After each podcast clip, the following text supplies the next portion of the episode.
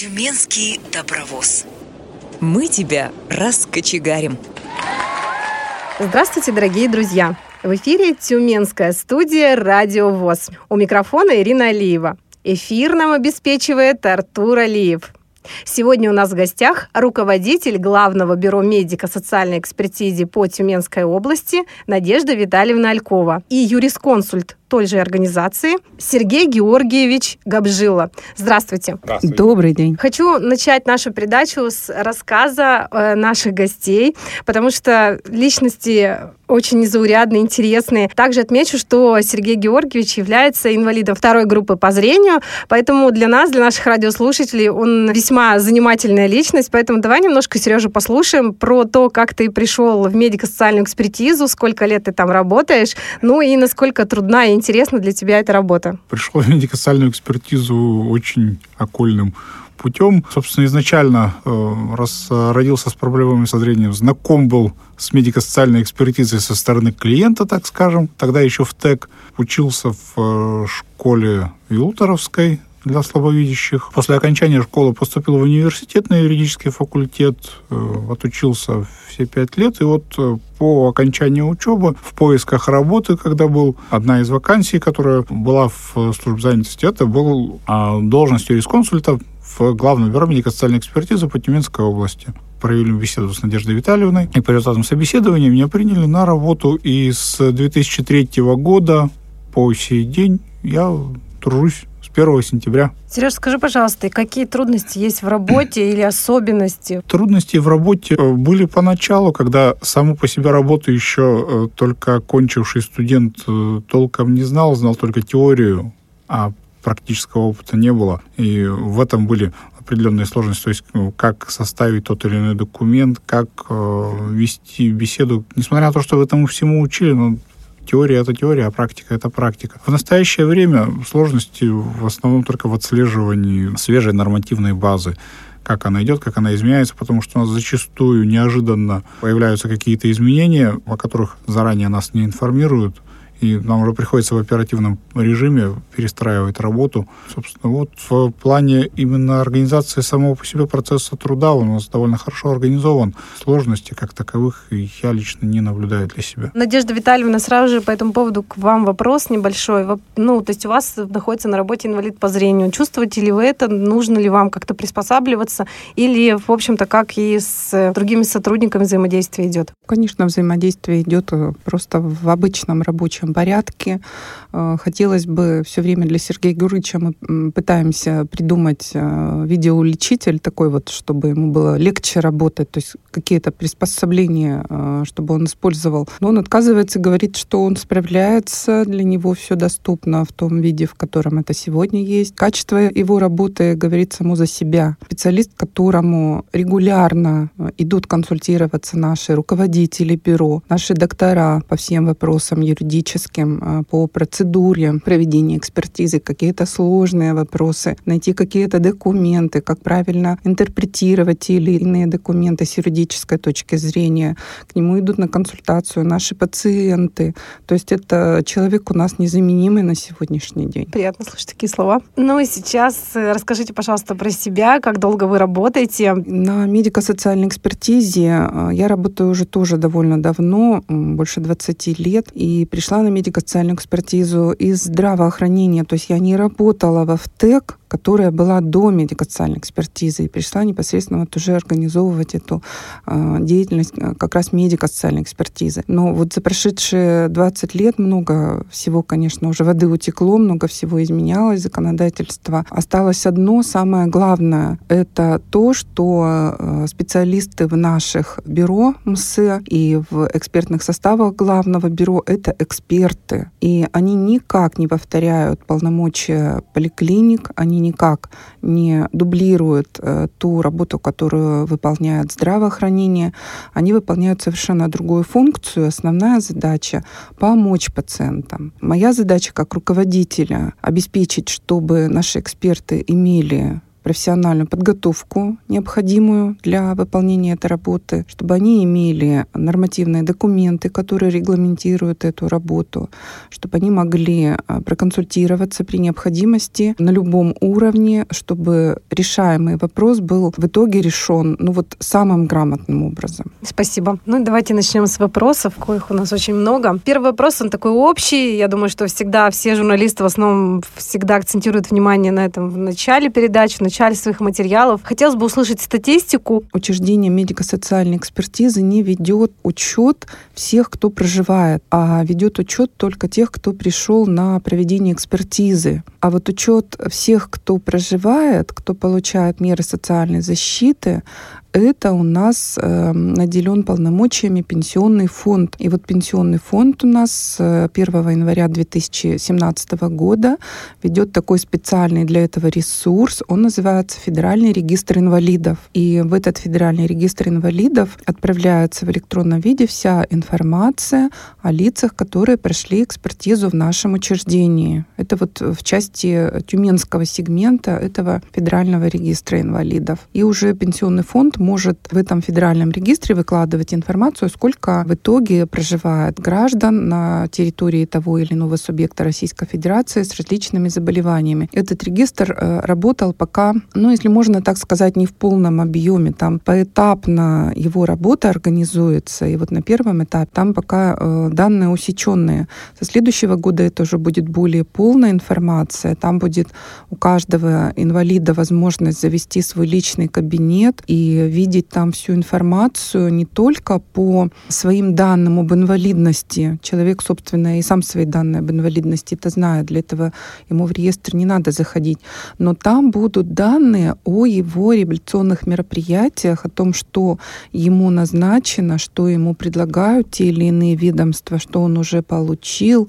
То есть там вот очень большой функционал. Это в отношении статистики, если уже говорить, то только в отношении тех лиц, которые прошли экспертизу в нашем нашем учреждении.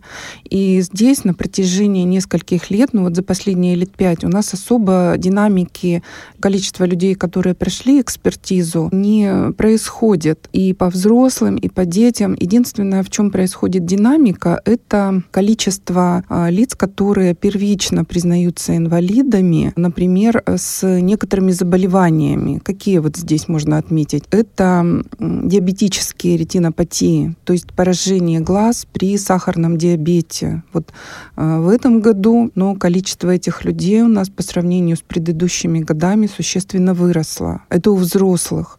Также у взрослых выросло количество людей, у которых к нарушению зрительных функций привели злокачественное новообразование органа зрения, к сожалению. Еще вот такое заболевание, которое тоже является причиной сейчас гораздо чаще для установления инвалидности по итогам вот 2017 года, это атрофия зрительного нерва.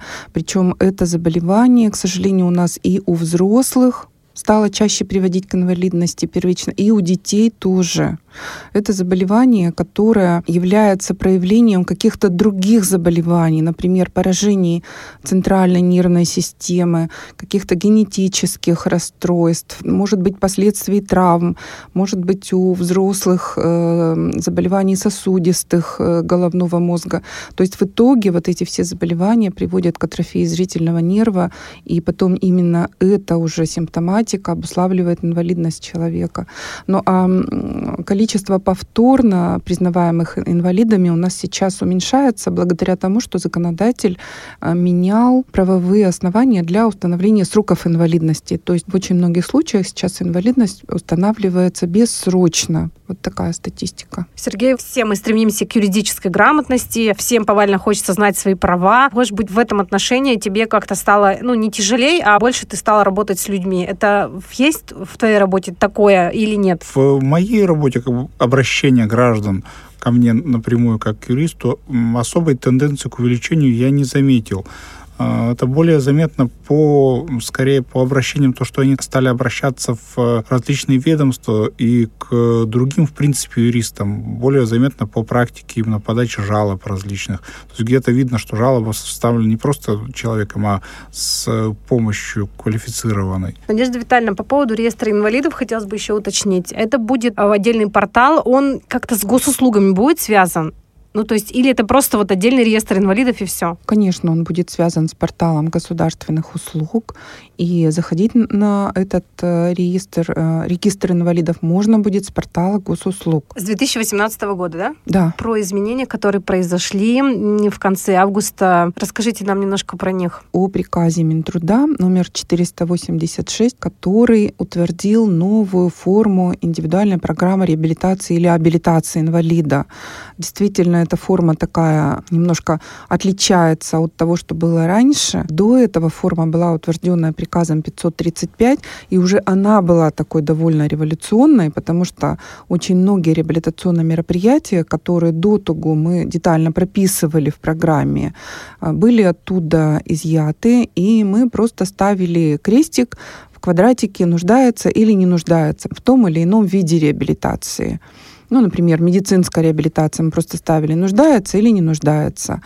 А уже сами медицинские э, организации должны были составить конкретный план медицинских мероприятий по медицинской реабилитации в соответствии с стандартами оказания медицинской помощи, порядками оказания медицинской помощи, клиническими протоколами, то есть теми документами, которые организуют работу по медицинской реабилитации. Но это, наверное, и правильно, потому что мы, не являясь составной частью системы здравоохранения, не можем, и не являясь лечащими врачами, собственно, не можем предписывать лечащим врачам, а, что им а, делать, как им правильно а, лечить пациента. Они осуществляют динамическое наблюдение и, соответственно, они и вправе, и должны, и обязаны проводить те мероприятия по медицинской реабилитации, которые нужно человеку. А сейчас, вот по сравнению с этим предыдущим приказом, с августа еще изменения. Кроме того, что осталось, а, что мы ставим крестики вот эти вот в этих квадратиках только о нуждаемости, мы еще и теперь перестали составлять трудовые рекомендации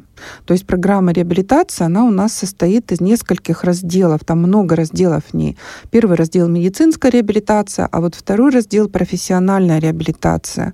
И много-много-много лет еще в ТЭК, а потом и медико-социальная экспертиза вплоть до августа этого года расписывали в этом разделе трудовые рекомендации, то есть какие виды, условия, характер труда для инвалида доступны, какие факторы противопоказаны, конкретно писали, кем может работать человек. Сейчас это все оттуда убрано. И сейчас трудовые рекомендации там отсутствуют. У нас в связи с этим обращения сразу же появились и от специалистов службы занятости, и от самих э, граждан, потому что граждане приходят в центры занятости, там у специалистов э, поначалу не было понимания, а какой же труд-то предлагать-то можно из вот банка вакансий для конкретно вот этого человека.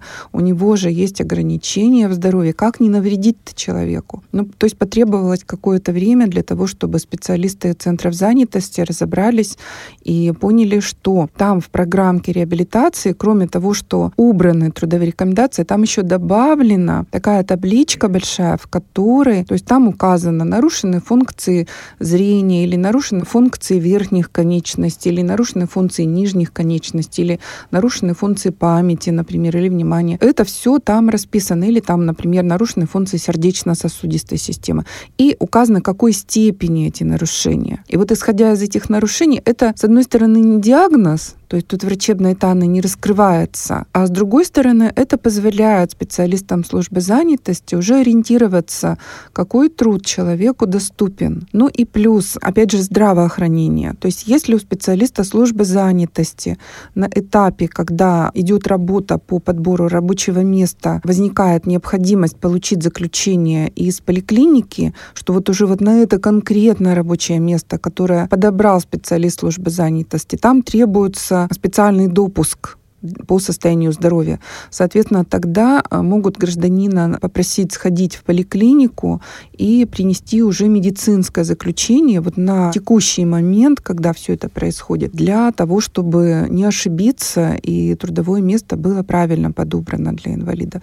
То есть вот, вот это вот поменялось, вот очень серьезная система с августа. Для меня лично это сразу казалось не очень корректным. Мы в учреждениях медико-социальной экспертизы по всей стране, собственно, это обсуждали в сентябре на одном из совещаний. В итоге были подготовлены предложения в Минтруд, чтобы а, к этому вопросу еще раз Минтруд вернулся, и все-таки этот вопрос как-то вот был обсужден. В итоге, я так понимаю, что Минтруде к этому прислушались, и сейчас они пробуют снова внести изменения в этот приказ и продумать трудовые рекомендации снова, но уже не такие подробные, как мы это делали раньше, а несколько такие обобщенные, чтобы все-таки ориентир и у самого человека о том, что ему можно, чего нельзя, и у специалистов службы занятости, а главное у работодателей. Работодатели же по Трудовому кодексу потом обязаны соблюдать те заключения, которые касаются рекомендаций по труду. Так вот, чтобы работодатели это тоже понимали, что нужно делать. Заранее мы сделали рассылку по местным организациям, по нашим инвалидам по зрению, и вот они вам адресовали следующие вопросы. Если говорить про медико-социальную экспертизу, это то учреждение, которое всегда очень активно обсуждается среди ВОСовцев. Мы, у нас всегда какие-то замечания, претензии, проблемы с этим. Ну, то есть, может быть, это мы действительно как-то себе это накрутили, может быть, что-то имеет место быть. По объему посыльного листа, скажите, пожалуйста, есть ли какой-то стандартный перечень того, что должно быть там? Это вызывает много претензий, люди приходят, потом их отправляют заново, что нужно что-то донести, потом снова. Перечень документов, которые нужно представить ставить на медико-социальную экспертизу, он предусмотрен таким нормативным актом, который называется административный регламент по предоставлению услуги по медико-социальной экспертизе. И вот в этом административном регламенте написано, что медико-социальная экспертиза производится по нескольким этапам. Первый этап — это регистрация документов на МСЭ. Вот для регистрации документов на МСЭ нужно заявление, направление на медико-социальную экспертизу и документы, удостоверяющие личность. Вот эти три документа обязательные. А уже в зависимости от цели МСЭ требуются еще дополнительные документы. Например, если у человека пострадали глаза вследствие несчастного случая на производстве, тогда нужен акт э, по форме N1 о несчастном случае на производстве и заключение экспертов по труду о той профессиональной деятельности, которой человек до этой травмы работал. То есть вот в регламенте это все четко прописано. Вторая процедура — это уже непосредственно само проведение экспертизы, это уже работа врачебной комиссии. Там на данном этапе могут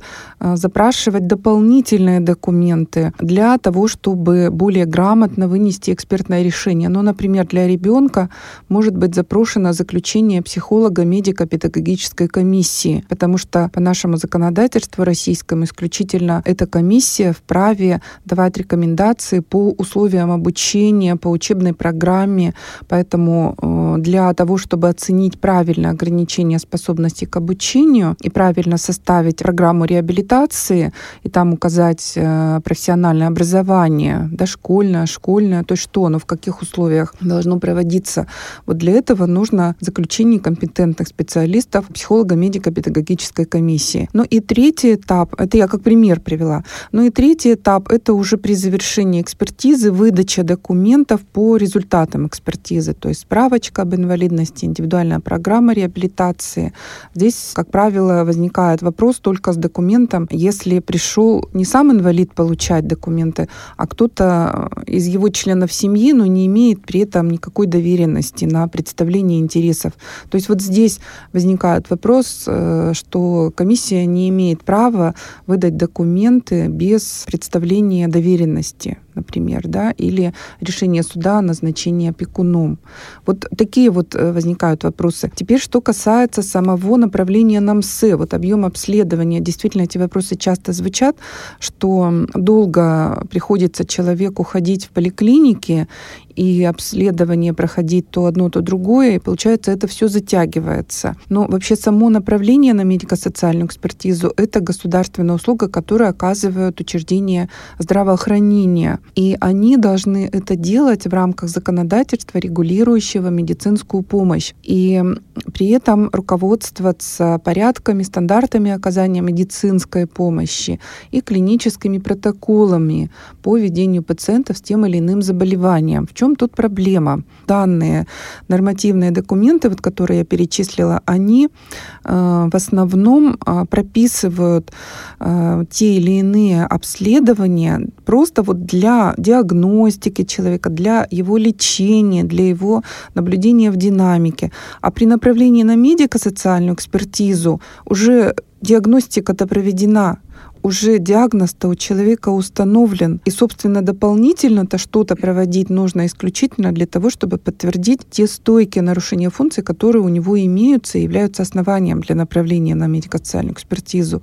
И поэтому мы с Департаментом здравоохранения этот вопрос обсуждали как раз вот в 2017 году нашим областным и пришли к выводу, что подготовим совместно специальный ориентировочный перечень обследования граждан при направлении на медико-социальную экспертизу при различных заболеваниях. Еще один есть документ, который тоже Департамент здравоохранения утвердил в конце ноября 2017 года. Это документ, который называется «Об утверждении административного регламента по оформлению и выдаче направления на МСЭ». Вот сейчас прописано по шагам, что и в какие сроки должно быть выполнено. Если предыдущий регламент у нас не содержал предельных сроков оформления направления на МСЭ, то есть человек мог в поликлинике ждать э, месяцами то или иное обследование и само направление, когда ему выдадут, то сейчас регламент предписывает сделать это все за 30 дней, а если э, в эти 30 дней что-то человек не успел, то еще максимум может быть продлено еще на 30 дней и все. То есть вот по истечении этого срока направление на МСЭ должно быть уже выдано оно уже должно быть готово. То есть, соответственно, все сроки, все объемы обследования должны быть уложены вот в этот период. Прервемся на короткую паузу, чтобы отдохнуть. Послушаем романс нашего тюменского музыканта Петра Черепанова. Так хочется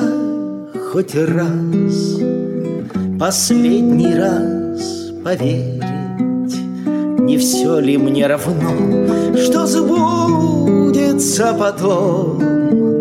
Любовь нельзя понять, любовь нельзя измерить, Ведь там на дне души, как в омуте речном.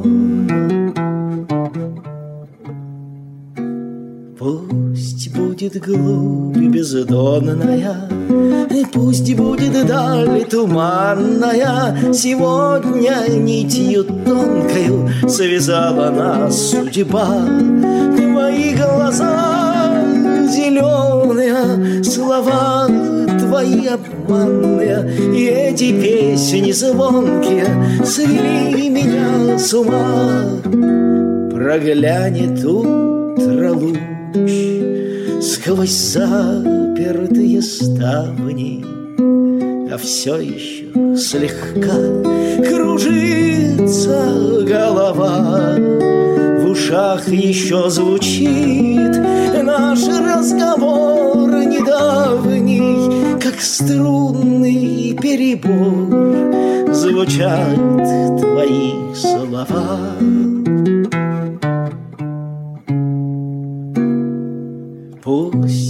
будет глубь бездонная, Пусть будет даль туманная, Сегодня нитью тонкою Связала нас судьба.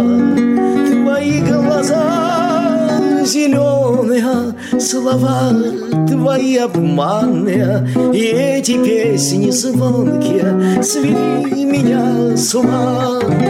Не надо ничего ни поздних сожалений. Былого все равно Нам больше не вернуть. Так хочется хоть раз И на несколько мгновений В речную глубину Без страха заглянуть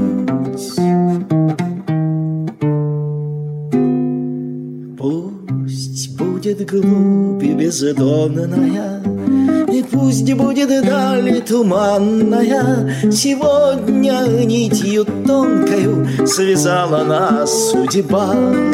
Твои глаза зеленые слова твои обманные. И эти песни звонкие свели меня с ума. Твои глаза зеленые слова твои обманные И эти песни звонкие свели меня с ума Спасибо Петру за замечательную композицию. Да, замечательная песня. Я очень люблю романсы. Да, хотел бы я также уметь петь.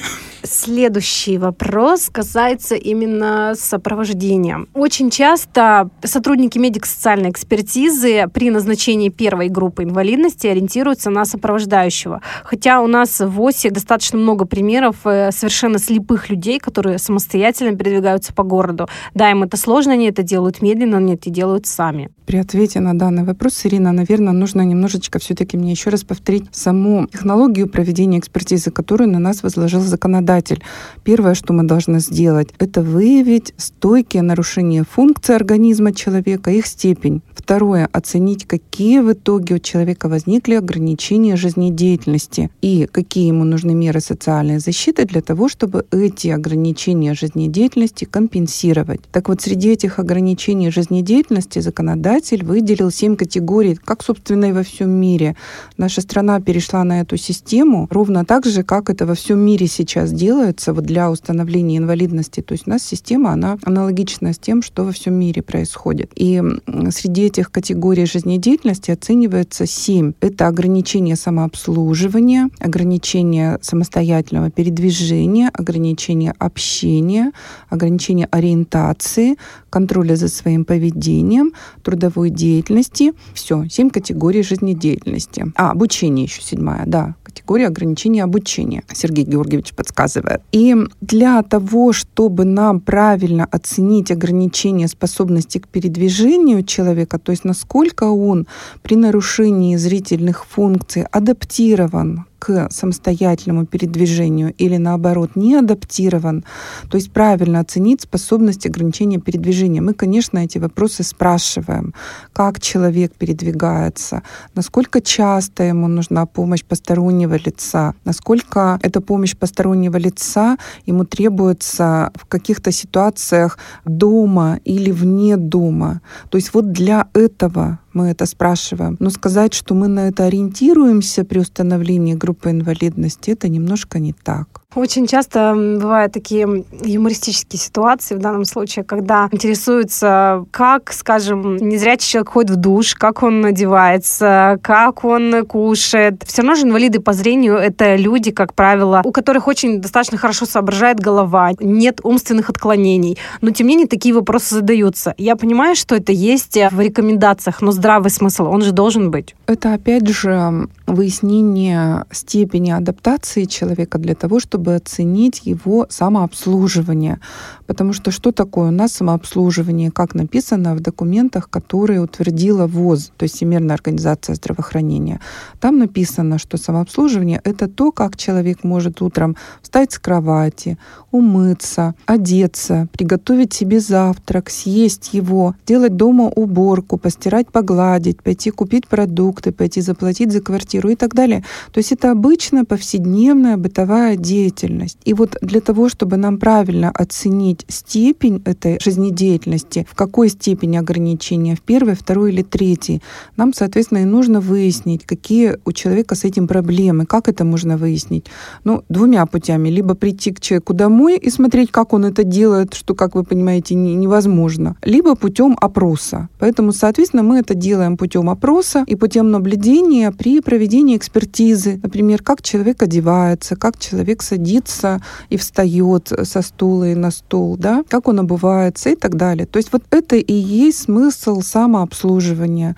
А написано это все в международной классификации функционирования, ограничений жизнедеятельности и здоровья. Эта классификация, она утверждена ВОЗ еще в 2008 году и в 2012 году наша страна ратифицировала Конвенцию о правах инвалидов, которая основана вот на этой международной классификации. Поэтому поэтому сейчас все процедуры медико-социальной экспертизы и условия для установления инвалидности, они все тоже базируются на этой классификации. То есть это такой международный подход. Просто воспринимают, может быть, врачей в учреждении МС наши пациенты иногда именно как врачей и думают, что они будут спрашивать только, что болит да, и вот э, в чем проблема у человека именно с позиции только состояния здоровья. Она экспертиза же, она и называется медико-социальная, то есть она обязательно выявляет еще социальные факторы, которые человеку препятствуют, либо человеку в чем-то помогают. Я здесь для себя делаю только какой вывод, что нужно нашим специалистам больше разъяснять,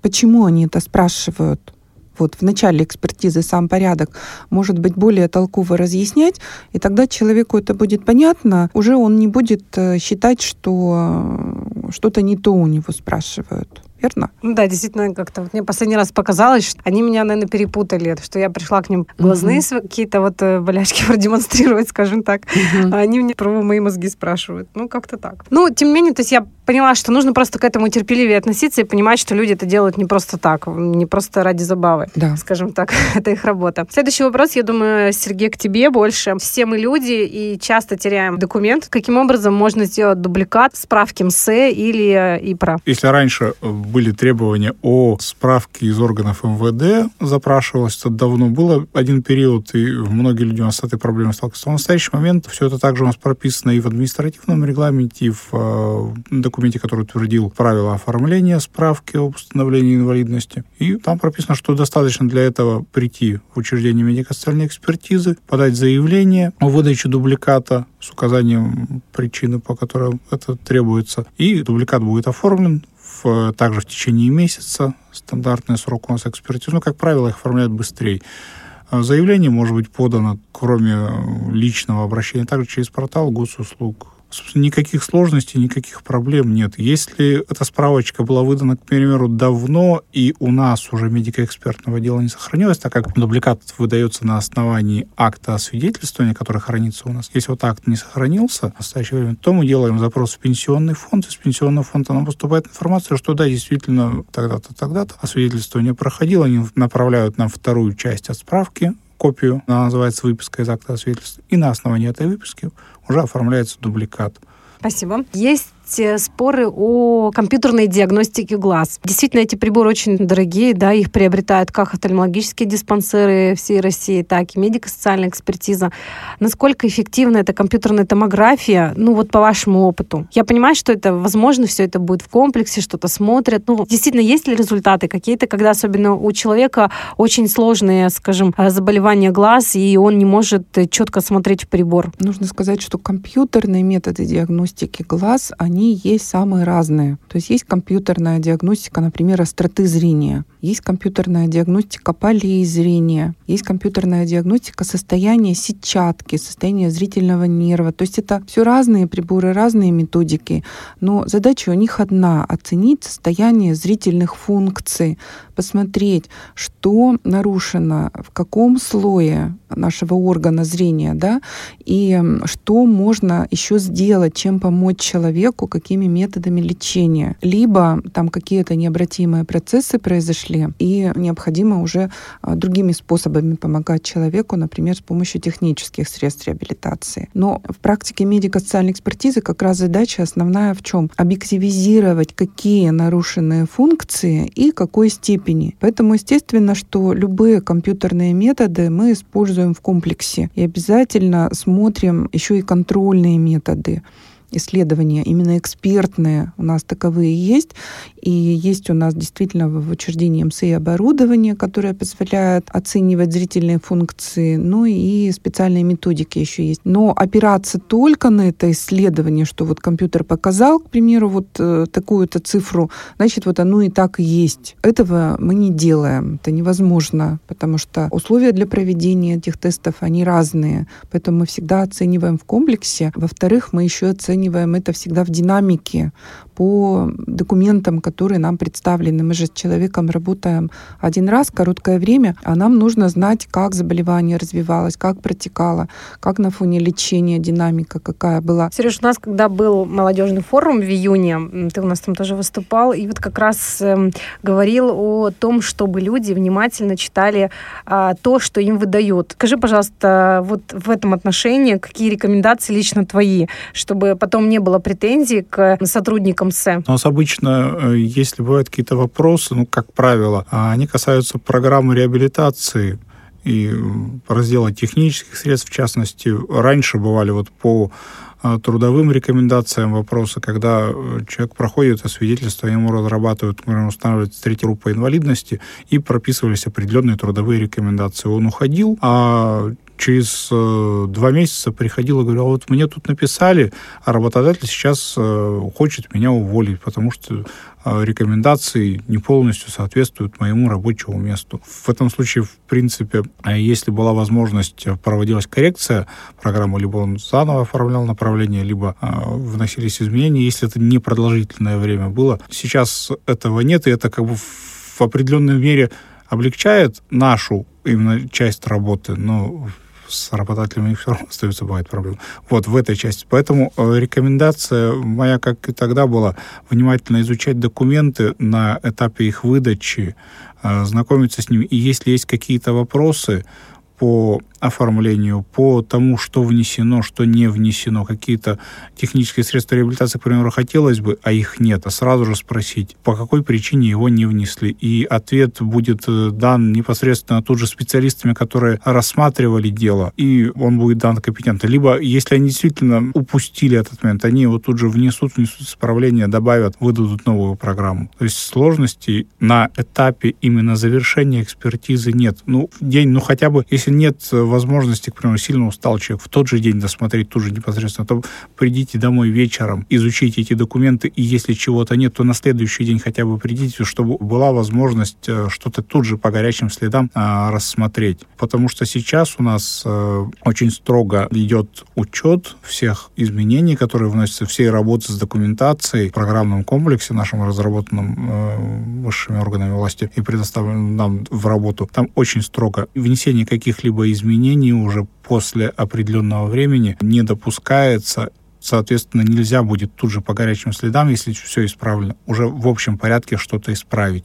Придется вновь оформлять направление, придется вновь готовить документы и снова проходить всю процедуру. Затронем детскую тему. Сейчас много вопросов, Надежда Витальевна, идет относительно назначения инвалидности детям. Это не только в нашем регионе, как-то даже мы ездим, когда на всероссийские форумы, об этом много и речи идет. Если ребенку ставят искусственный хрусталик, у него убирают автоматически инвалидность, говоря о том, что теперь у вас хрусталик, теперь должны зрительные функции лучше работать, развиваться, но мы знаем, что есть примеры, когда хрусталик никак не повлиял но на зрение, ребенок как не видел, так и не видит. Здесь э, на самом деле вопрос сложный, потому что когда ребенок маленький, до трех лет где-то, да, то а, выявить у него, какие нарушенные функции зрения, как пострадали, вот сама острота зрения а, невозможно. То есть ребенок не скажет нам, что он видит. Поэтому получается, здесь только нужно опираться на аппаратные методы исследования. И если у него только исключительно вот врожденная катаракта, то есть помутнение хрусталика, и можно прооперировать ребенка и заменить хрусталик на искусственный, то мы прозрачность глаза полностью восстанавливаем. И если э, с сетчаткой все хорошо, то есть там нет никаких патологических изменений, то действительно дальше глаз будет развиваться, и зрительные функции у него будут полностью сохранны. И в таких случаях оснований для инвалидности не будет на самом деле. Но если же патология глаза какая-то комплексная, то есть там не только врожденная катаракта есть, а есть еще какие-то изменения в глазном яблоке, в сетчатке, в зрительном нерве, то в таком случае действительно хрусталик заменят, но улучшение какого-то зрительной функции он не даст. И если это аппаратными методами обследования подтверждается, то тогда, конечно, ему будет инвалидность установлена. Но вот сказать э, во всех случаях, э, что так происходит, нельзя. Надо индивидуально смотреть по каждому ребенку. Динамику. Четко вот так не определено, да, что в хрусталик поставили, динамика якобы пошла, и группа лишается. Такого нет, да, то есть все Нет. индивидуально. Да, это индивидуально надо смотреть. Мгм. Сергей, следующий вопрос к тебе. А, Относительно конфликтных ситуаций. Увеличилось их ли за последние годы? Вообще часто люди обращаются за переосвидетельствованием, то, что их не устраивают те результаты, которые отдала медико-социальная экспертиза, подают ли они документы и вообще, что касаемо статистики, в какую пользу, как правило, они решаются? Есть ли вот такие сведения? Уже непосредственно судебные дела, то есть когда люди у нас, исчерпав э, все, так сказать, внутриведомственные возможности, обращаются в суд, то могу сказать, что вот в этом году э, у нас больше граждан пошло в суды за оспариванием решений о установлении либо инвалидности, либо причины инвалидности, либо степени утраты профессиональной трудоспособности по последствиям несчастных случаев на производстве профессиональных заболеваний. В этой части возросло существенно. Что же касается общего обжалования, тут э, более грамотно детально скажет. Она более статистикой обладает. То, что вот э, Сергей Георгиевич сказал по поводу судов, это не касается граждан с патологией зрения, потому что те граждане, которые сейчас действительно стали чаще обращаться в суды, вот в 2017 году мы это видели, среди них нет э, тех людей, у которых есть патология зрения, это другие заболевания. За более чем десятилетнюю практику по патологии именно зрения, насколько я помню, у нас только одно было судебное рассмотрение. Ну а в отношении обжалований что я могу дополнить? Действительно, экспертиза, она же несколько уровней имеет. То есть первый уровень — это первичный бюро МСЭ, куда, собственно, и приходят граждане с направлением на МСЭ из поликлиники. Второй уровень — это главное бюро МСЭ, там есть экспертные составы, и в каждом регионе есть э, такой уровень, куда могут обратиться люди, которые не согласны с решением первичного бюро в течение одного месяца. И нужно сказать, что количество несогласных вот этих обжалований у нас резко возросло примерно в два раза. В 2015 году, когда мы перешли на вот эти вот международные нормы установления инвалидности, новые приказы у нас появились с учетом международной классификации функционирования, про которую я рассказывала. Непонятно было людям, что и почему, и поэтому количество обжалований резко возросло. Но впоследствии уже в 2016 году мы видели, что количество пошло на спад, и в 2017 году еще э, более количество обжалований уменьшилось и вернулось практически к определенным средним величинам. Это где-то около э, 7, 8, 9 процентов. Мы завершаем наш второй эфир Тюменской студии Радио ВОЗ. Спасибо большое гостям, что пришли к нам. Мы очень рады, что уделили время. Пожелать хочется активности, здоровья, не забывать, что наше учреждение всегда для того, чтобы помогать. Спасибо. Всем всего хорошего. Будьте с нами. До свидания. Тюменский добровоз. Мы тебя раскочегарим.